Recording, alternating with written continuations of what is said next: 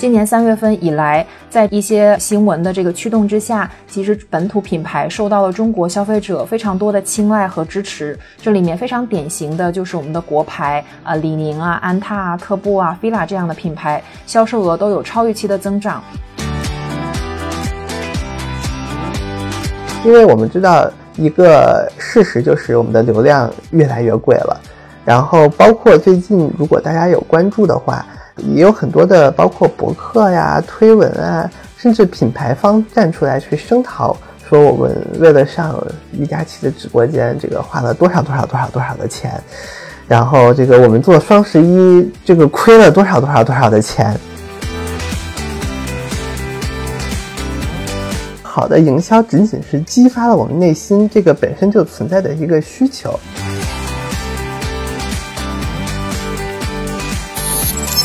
大家好，欢迎大家收听中经研究院的播客节目，我是主持人徐恩多。大家好，我是左璇璇。今天的话题呢，是跟大家聊一聊这个国货崛起的流量密码。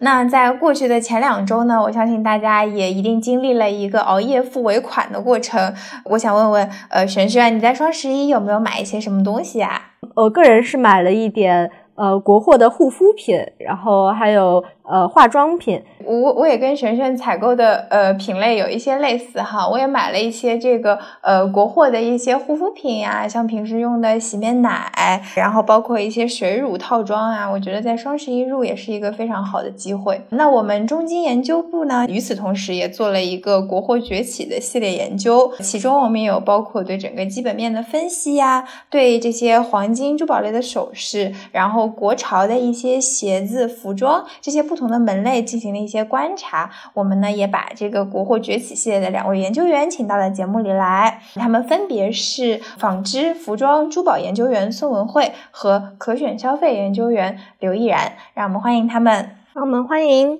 嗨 ，Hello， 大家好，各位小伙伴好。大家好，我是中经可选消费的研究员刘毅然。毅然，能不能先请你给大家做一个国货崛起的基本面的一个简单介绍，就是比如说我们在这个国货崛起的这样一个背景下，有哪一些板块增长的相对比较快，或者是哪些品牌还是由国际品牌在占主导，你可以帮我们简单介绍一下吗？谢谢。那谢谢恩多啊。其实说到国货崛起，我觉得这个并没有什么特别神秘的地方。那这个现象呢，其实就是我们大国经济啊，它逐渐发展到了一个某一个阶段，然后它所经历的一个必然的现象。那我们中国改革开放四十余年以来，这个我们的经济一直保持了一个非常蓬勃发展的这样一个态势。那现在呢，已经是世界上第二大经济体。那经济的发展自然而然就会推动本土文化的觉醒，国民自信在国家经济实力增强的过程中也会被不断的强化。然后就是因为随着我们中国国际的影响力的提升啊，这个国民对中国文化的认同和自信也会日益提升。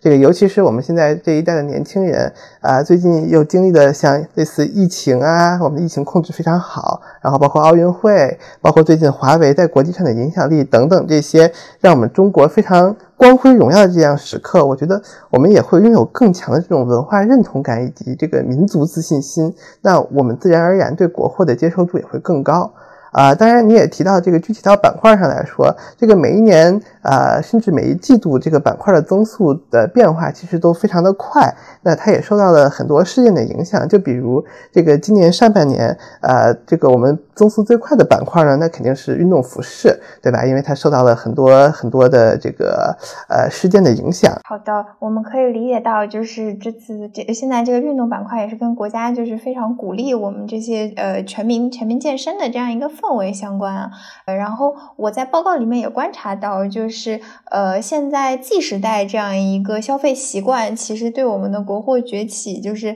也造成了一个很重要的原因。因为现在的 Z 时代可能他出生的年代就是自身对我们的国家，就是对国嗯国货这些品牌就很有自信，就是他们都呃不会在国货或者是外来的品牌当中做一些区分，他们就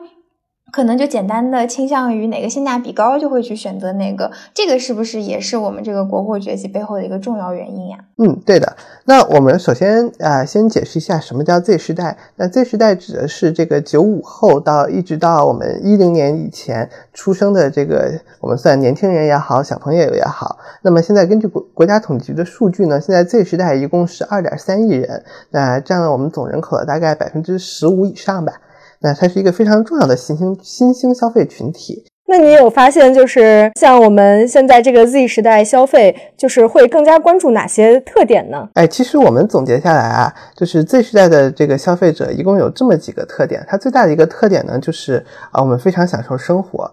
然后我我们认为就是其实这一代的年轻人他的成长环境相对来讲比较优越，和老一辈比我们整体的这个成长环境都比较优越，然后预知而而来的就是我们的消费需求会上移，然后这样的话我们消费能力是比较强的，而且对新鲜事物的接受度比较高。我想刚才恩多也提到了他买了一个新的一个国产品牌的洗面奶，就我们愿意去尝试这些新鲜事物，同时呢呃，它的我们的另一个特点就是我们非常愿意为自己喜爱的东西去付费。在互联网和各式圈层的文化影响下，就包括像懒系生活啦、朋克养生啦、颜值主义啦、国潮联名啊、泛二次元等这些不同不同的这个呃，算是文化吧，都在不同的冲击着年轻人的消费态度和消费习惯。然后不知道你们现在对哪种文化现在最感兴趣？我觉得你说的这个朋克养生特别是特别适合我们，有的时候就很想养一下生，有的时候呢又很想就是比如说喝饮料嘛，有的时候就很想喝很好喝的奶茶，但你知道它其实不是很健康，因为它含糖量非常高，对吧？但是有的时候就会非常非常就是非要喝那个无糖饮料，就在两种之间两个极端之间疯狂切换，是不是符合了就是可能也是一种就是两两头都想要，感觉又想要好喝的，但是又想要一些健康的东西。对，其实我我觉得刚才璇璇说的就是特别符合我们对于年轻消费群体的这个一个画像，以及包括我们对现在呃整体国货崛起一个趋势的一个分析。就是我们说为什么会有国货崛起这样一个趋势，就是说呃我们 Z 时代的这个消费者通过一个新的这种呃消费方式带来了一个新的需求，从而有我们的生活中出现了新的生活痛点需要被解决。然后呃相对于我们的呃外国品牌来讲啊，我们的国货品牌更加根植于本土化，能够更快的来把握到我们这些呃消费模式也好啊，包括呃生活痛点的变化也好，这些整体的一个变化，它可以更好的制作出切合我们适合我们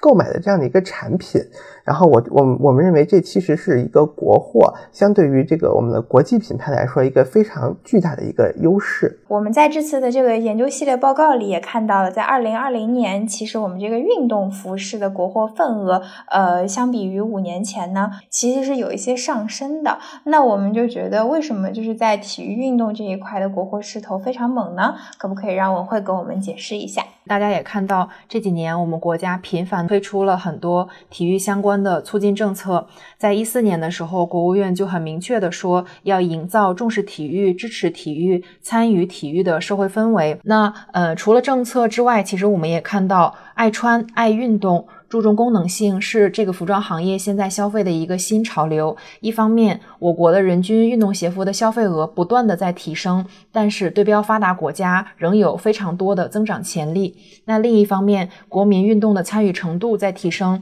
我给你举一个例子，我们可以从马拉松这个赛事来看。一九年，中国一共举办了一超过一千八百场的马拉松规模赛事，马拉松的参赛人次超过七百万人次。我们也都知道，跑步是是中国的一个非常大的运动品类，这个市场正在往一个专业化和细分化的方向在发展。这些专业的跑者，他们非常注重比如说配速啊、节奏啊、跑姿啊、跑前热身、跑后拉伸等等各方面的需求，所以他们在选择装备的时候也非常的看重专业技术这些硬实力。所以我们会认为这些变化让以功能性为主要卖点的运动鞋服品牌有了更多的发展机会。对，文慧，我最近也有在在一些热闹的商圈观察到，就是呃李宁的店里面，我当时看到有一件非常好看的拼接卫衣，呃，然后过了一周再回去想要选购的时候，发现它已经呃卖完了，然后他们就说整个地方，呃，就是整个可能呃大区都已经没有库存了。看到这个国货这样呃呃突然一下子火爆的这样一个背后原因是什么，或者底层的逻辑是否能给我们解释一下呢？哎，你观察到了一个我们今年在投资领域也非常关注的事情。今年三月份以来，在一些呃新闻的这个驱动之下，其实本土品牌受到了中国消费者非常多的青睐和支持。这里面非常典型的就是我们的国牌啊、呃，李宁啊、安踏啊、特步啊，销售额都有超预期的增长。那到了七月份，你也知道，鸿星尔克引爆了一轮所谓的野性消费，点燃了本土品牌的消费热情。那鸿星尔克在七月二十四号当天，它的天猫官方旗舰店销售单日就超过了一亿元。八月份我们看到东京奥运会又开始了，又催化了本土品牌认可度提升。我们看到在东京奥运会期间，奥运相关的话题的不管是阅读量啊、呃互动量啊，还有这个词条搜索的指数都有非常明显的增长，而且本土品牌也借着这个机会非常呃积极的开展了品牌营销。比如说这个安踏，它是本次奥运会的赞助商，并且为十支运动队提供了服装的赞助，还为整个中国代表团提供了领奖服。那李宁它是赞助了呃我印象里是中国跳水队、中国乒乓球队，还有本土品牌九牧王，它是中国体育代表团礼服的供应商。这次奥运会开幕式上，你有没有看到这个中国呃代表团穿着的开门红的入场礼服就是九牧王制作的。所以我们认为全民对于这些赛事的关注会有望激发整个全民的运动热情提升，以及相应的国产运动品牌的需求释放。本土品牌在奥运会的露出也在不断的深化消费者对于本土品牌的认可度提升，在我们看来是一个长期的事情。这个文慧除了在看这个纺织服装之外，也是就是覆盖呃珠宝首饰行业的研究员。然后因为我我今年就是突然发现，就是黄金类的珠宝就是比之前感觉看起来时尚度要蹭蹭蹭 up 了好几个台阶。然后也是很想了解，就是说今年是不是在这个、呃、无论是双十一啊，还是今年全年这个呃黄金啊或者玉石啊各类珠宝的一个销售情况，或者它是不是就是今年真的是有我们这样感受到的一个情况。我同意，其实黄金、玉石这些珠宝它们天然就具有中国特色，所以非常容易就可以成为国潮在珠宝行业的切入点。如果我们做横向对比来看，其实发达国家欧美呀、日韩啊，他们的珠宝首饰其实以这个钻石、银还有宝石这些材质居多，但是我国的珠宝首饰行业是以黄金金首饰为主的，钻石类为辅，剩下还有一些银饰品、K 金饰品还有玉石，它们占比比较小，但是整体上是一个百花齐放的结构特征。那在中国你也知道，黄金在珠宝首饰行业里面占据一个非常重要的地位，因为它是有保值增值的属性，而且长久以来与国人之间形成了很强的情感联系。比如说婚嫁就是黄金珠宝的一个非常重要的消费场景，结婚的时候我国很多地方都沿袭着一定要购买三金这样的传统。那日常佩戴类的黄金饰品也非常多的采用比如说生肖啊、福字啊、元宝啊这些具备中国元素的意象。那像翡翠、玉石也都是非常具备中国特色的珠宝品类，所以的确国货国潮这个元素非常适合在珠宝品类上面应用。哎，其实我发现啊，现在这个直播带货啊真的是非常的疯狂，就是它以这种电商加直播的形式，就非常便捷的让你能够通过观看这个介绍，然后以以及到直接点击购买，整个一一套流程就是一下就能操作完成了。而且因为就是呃偶尔就是经常会看这个主播他在讲什么东西，其实就会产生一种情感上的连结，你就会对他有一种信任感，也会导致就是你对他推荐的东西然后非常种草，非常容易种草，非常容易下手去买，尤其是在双十一这种节点，就是一说这个价格很合适，然后再加东西推荐的又很合理，就很容易冲动消费，就去买买东西。其实并没有想之前没有想好的去购买，所以你这回有买什么东西吗？因为我也看到，其实有好多呃报告中也在强调说，就是像我们这个 Z 时代嘛，其实有一些非常有趣的生活新习惯，比如说喝饮料、什么吃东西，都会有一些自己独特的个性。你有你有什么最近的消费感受吗？有吧，就是我觉得我的这个消费习惯是从一开始螺蛳粉的崛起开始的，因为呃，就是我觉得螺蛳粉做的非常好的一点就是它就是原汁原味的还原了它这个就是原本的味道，就是它这个速食的食品其实跟堂食或者是你现制的这些食品的味道差距其实并不是很大，导致我就呃比较依赖就是在网上购买像螺蛳粉呀像重庆小面呀，就是他们这些预制品，就因为它的味道还原的非常真实，就可能跟你去店里吃的也差不多。然后一到双十一的时候，我就会开始往家里囤一些类似的食品。这次除了螺蛳粉以外，我其实还买了一个新的呃国货化妆品，叫呃是一个洗面奶，然后它是三支装的，性价比非常的高。而且我在呃相应的一些呃 app 上面也看到了它的评价，就是说零差评。我现在就觉得，嗯、呃，可能我也不会再去选择消费一些呃，知名品牌的东西，而是更倾向于消费像这种国货，就是大家就比较接地气儿啊，然后性价比比较高的一些产品。就是那个，也是说我这阵子旅游的时候，就可能去了像西藏那一块，然后他们那里这些呃传统的银饰，现在也做得非常的时髦。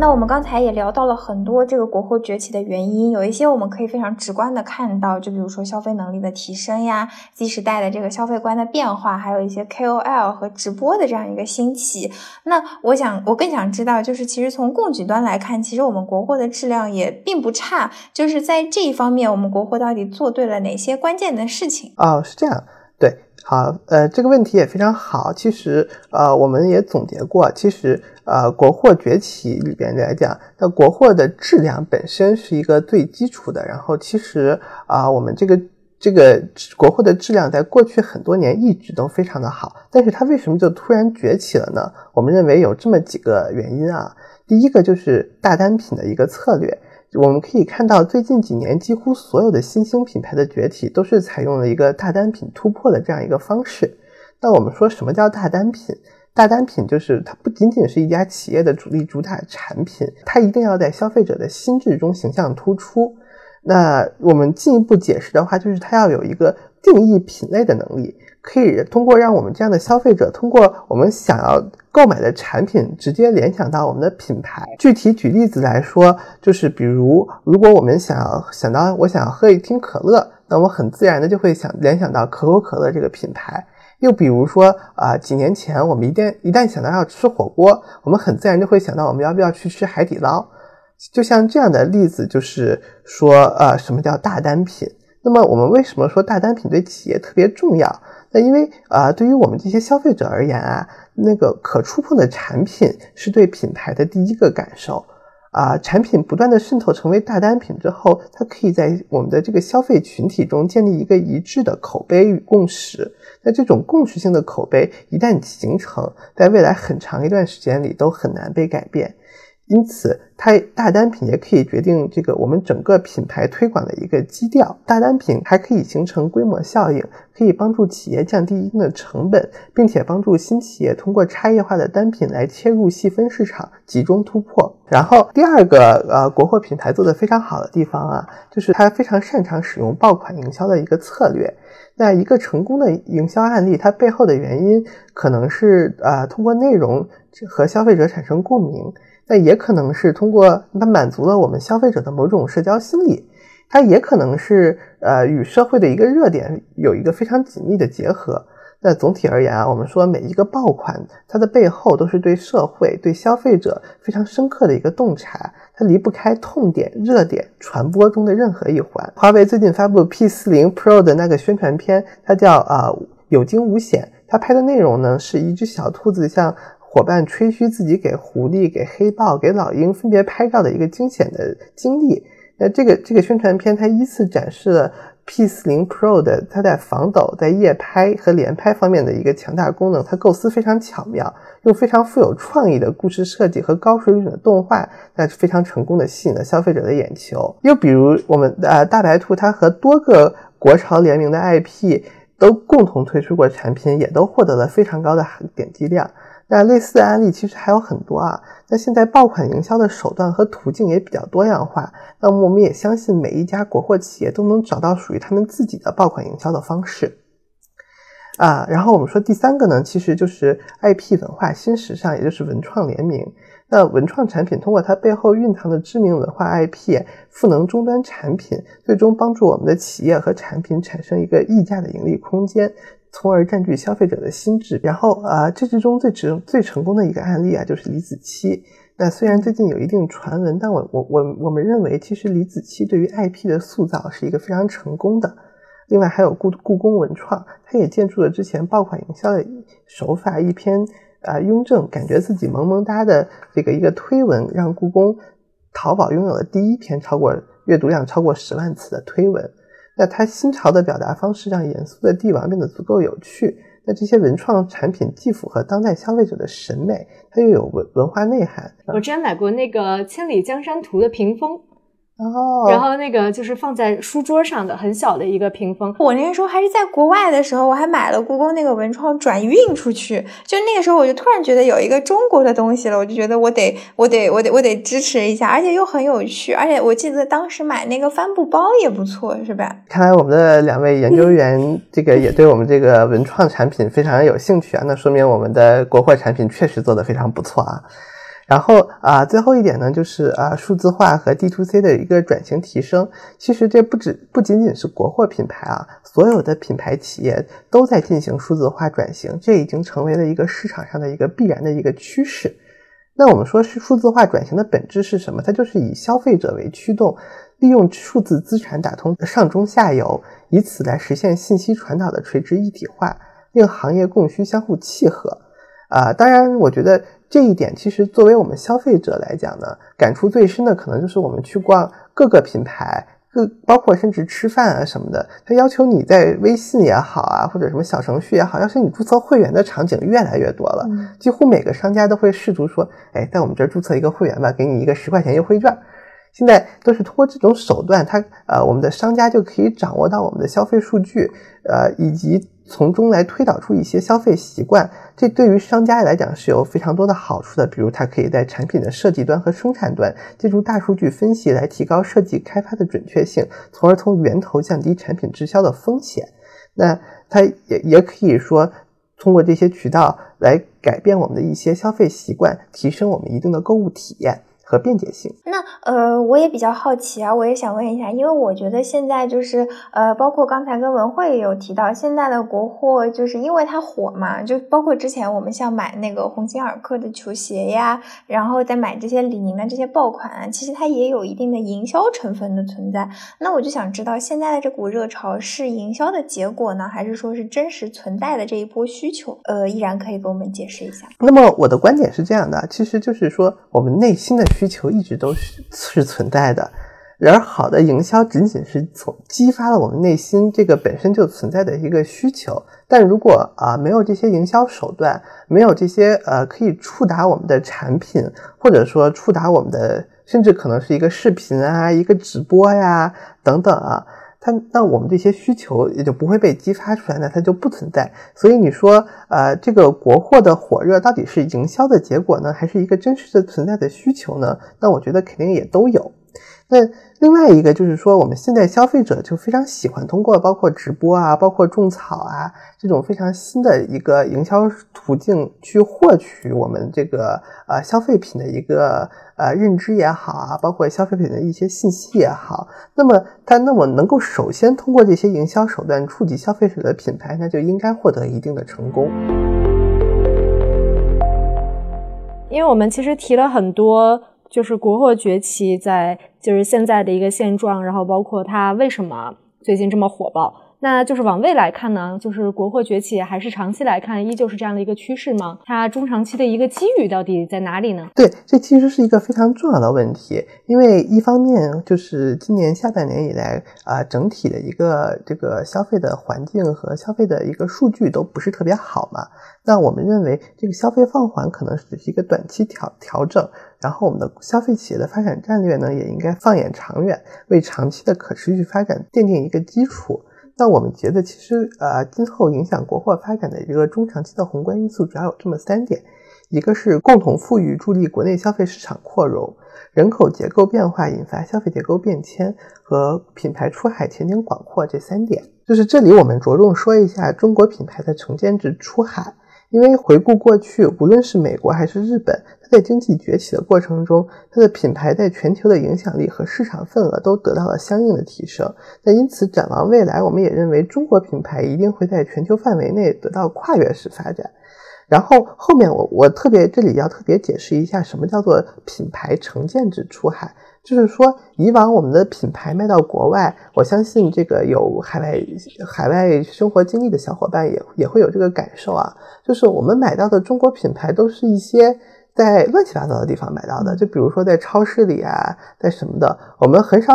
以前可以说，比如说我想买一个，我我我现在在国内，比如说我想买一台游戏机，我想买一台外星人的笔记本电脑，那我就可以去戴尔的官方官方商店来买一台电脑。以前中国品牌以前很少会会说我们开一个美国的官网，这这种行为都是通过我们的呃经销商啊、代理商啊，直接把我们的货品卖给他们，让他们去帮我们卖。那这样的话，我们的卖出去的产品就很难在消费者中形成一个统一的一个品牌形象，呃，并且进一步的占据消费者的心智。但是我们可以看到最近几年，我们有越来越多的中国企业是承建制、成品牌的往海外走。就是我们总结中国品牌呃出海的三个阶段。那第一个阶段呢，就是说我们去代工、去贴牌。比如说我们在国内生产了一台电冰箱，嗯，我我们把电冰箱贴成一个国外的品牌，然后再通过国外的厂商、国外的渠道去卖到国外，这是我们的第一个阶段。那我现在我们肯定已经过了这个阶段了，然后接下来我们来到就是出口的第二个阶段，就是我们贴自己的品牌，我们自己生产产品，我们自己找人帮我们运到国外去，但是请国外的渠道商、经销商帮我们销售。就是换句话说，这个产品一旦运到了海外，就跟我们再也没有关系了，这个我们叫国货出海的第二个阶段。那现在我们基本上很多品牌已经处在了这个阶段，同时我们还有一些呃走在前面的品牌，现在已经进入到了国货出海的第三个阶段，也就是我们说的成品牌承建制出海。那这个阶段就是说，我们品牌自己走出去，自己在国外建一个像类似官方网站或者平台这样的方式，呃自自己去建渠道，从而卖自己的产品，通过自己的产品的一个呃产品力啊，包括性价比啊，来去占领消费者的心智。就是我们可能也看到有些国货品牌，它在呃接触直播之后，迎来了非常大的一波的这个销售的提升。但是如果它和呃某些主播解绑，或者它在这个直播上没有那么大的发力的时候，它可能销量就没有之前那么。呃，那么大的一个，当然了，这波新消费产品肯定是借助了我们直播啊，包括种草啊、社区传播这样的一些流量红利。那在新基础设施的迭代过程中，它完成了一个非常快速的一个呃初期的销量增长。那这些品牌所面临的问题呢，其实是它借助流量红利起了一盘生意，它的大单品已经获得了成功，但它如何把自己进一步发展成一个有能力的消费品公司？那这里边是有很多功课需要补上的，也不是所有品牌都能够成功的。那只做大单品的生意当然好，但它就是一个小而美的一个小生意，想要进一步发展，那必然而然需要做多品类。这里边消费消费品公司需要建立品牌势能，需要去提升自己的产品力，需要去发展自己的私域流量，需要提升自己的人员组织架构能力等等吧，一些非常多方面综合的努力，然后这也是需要一定的时间的。其实这方面我们看到新一代的消费品公司都非常注重这方面的建设，然后我们也相信他们是能够越做越好，只是我们说罗马不是一天建成的，我们不能期待说一家公司它在火了之后可以不停的接接二连三的推出一个又一个的爆款、嗯、一个又一个的大单品。就这方面我觉得我们是也是希望就是大家可以给我们的消费品牌一定的时间，让他们慢慢来发展，补足自己的劣势，逐渐成长为一家伟大的公司。紧接着这个问题我还想问一下，就是我们有没有观察到我们现在的这个直播呃，里面是就是都是单次消费，还是会有一些复购的数据呢？数据上来讲我们确实这个比较少，但是我觉得是这样，因为就是复购率对于一个产品，尤其是对于这种流量性的产品是非常重要的。因为我们知道一个事实就是我们的流量越来越贵了，然后包括最近如果大家有关注的话，呃，也有很多的包括博客呀、推文啊，甚至品牌方站出来去声讨，说我们为了上李佳琦的直播间，这个花了多少多少多少多少的钱，嗯、然后这个我们做双十一这个亏了多少多少多少的钱，对，这些现象呢都是存在的。那关键问题是啊、呃，我们的产品要怎么个怎么能够提高自己的复购率？那就这这也就回到了我们之前所说的，那、呃、它它需要提高自己的产品力，它需要建立自己的品牌势能，它需要逐渐通过这些直播的流量来把这些流量引到自己的私域流量上，同时加强自己的组织架构能力，这些都是相辅相成的，而不是说我做好了这个没做好那个我也能成功，它不是这样的。嗯，这是一个公司的一个综合能力的一个体现。好，非常感谢今天毅然和文慧来参加我们这个播客节目，给我们讲了很多关于这个国货崛起的这个新机遇，我们也学习到了非常多，也希望大家如果有兴趣的话可以多多关注我们中经点金中经研究院的公众号，也希望大家持续关注我们这一波国货崛起的新潮。谢谢大家。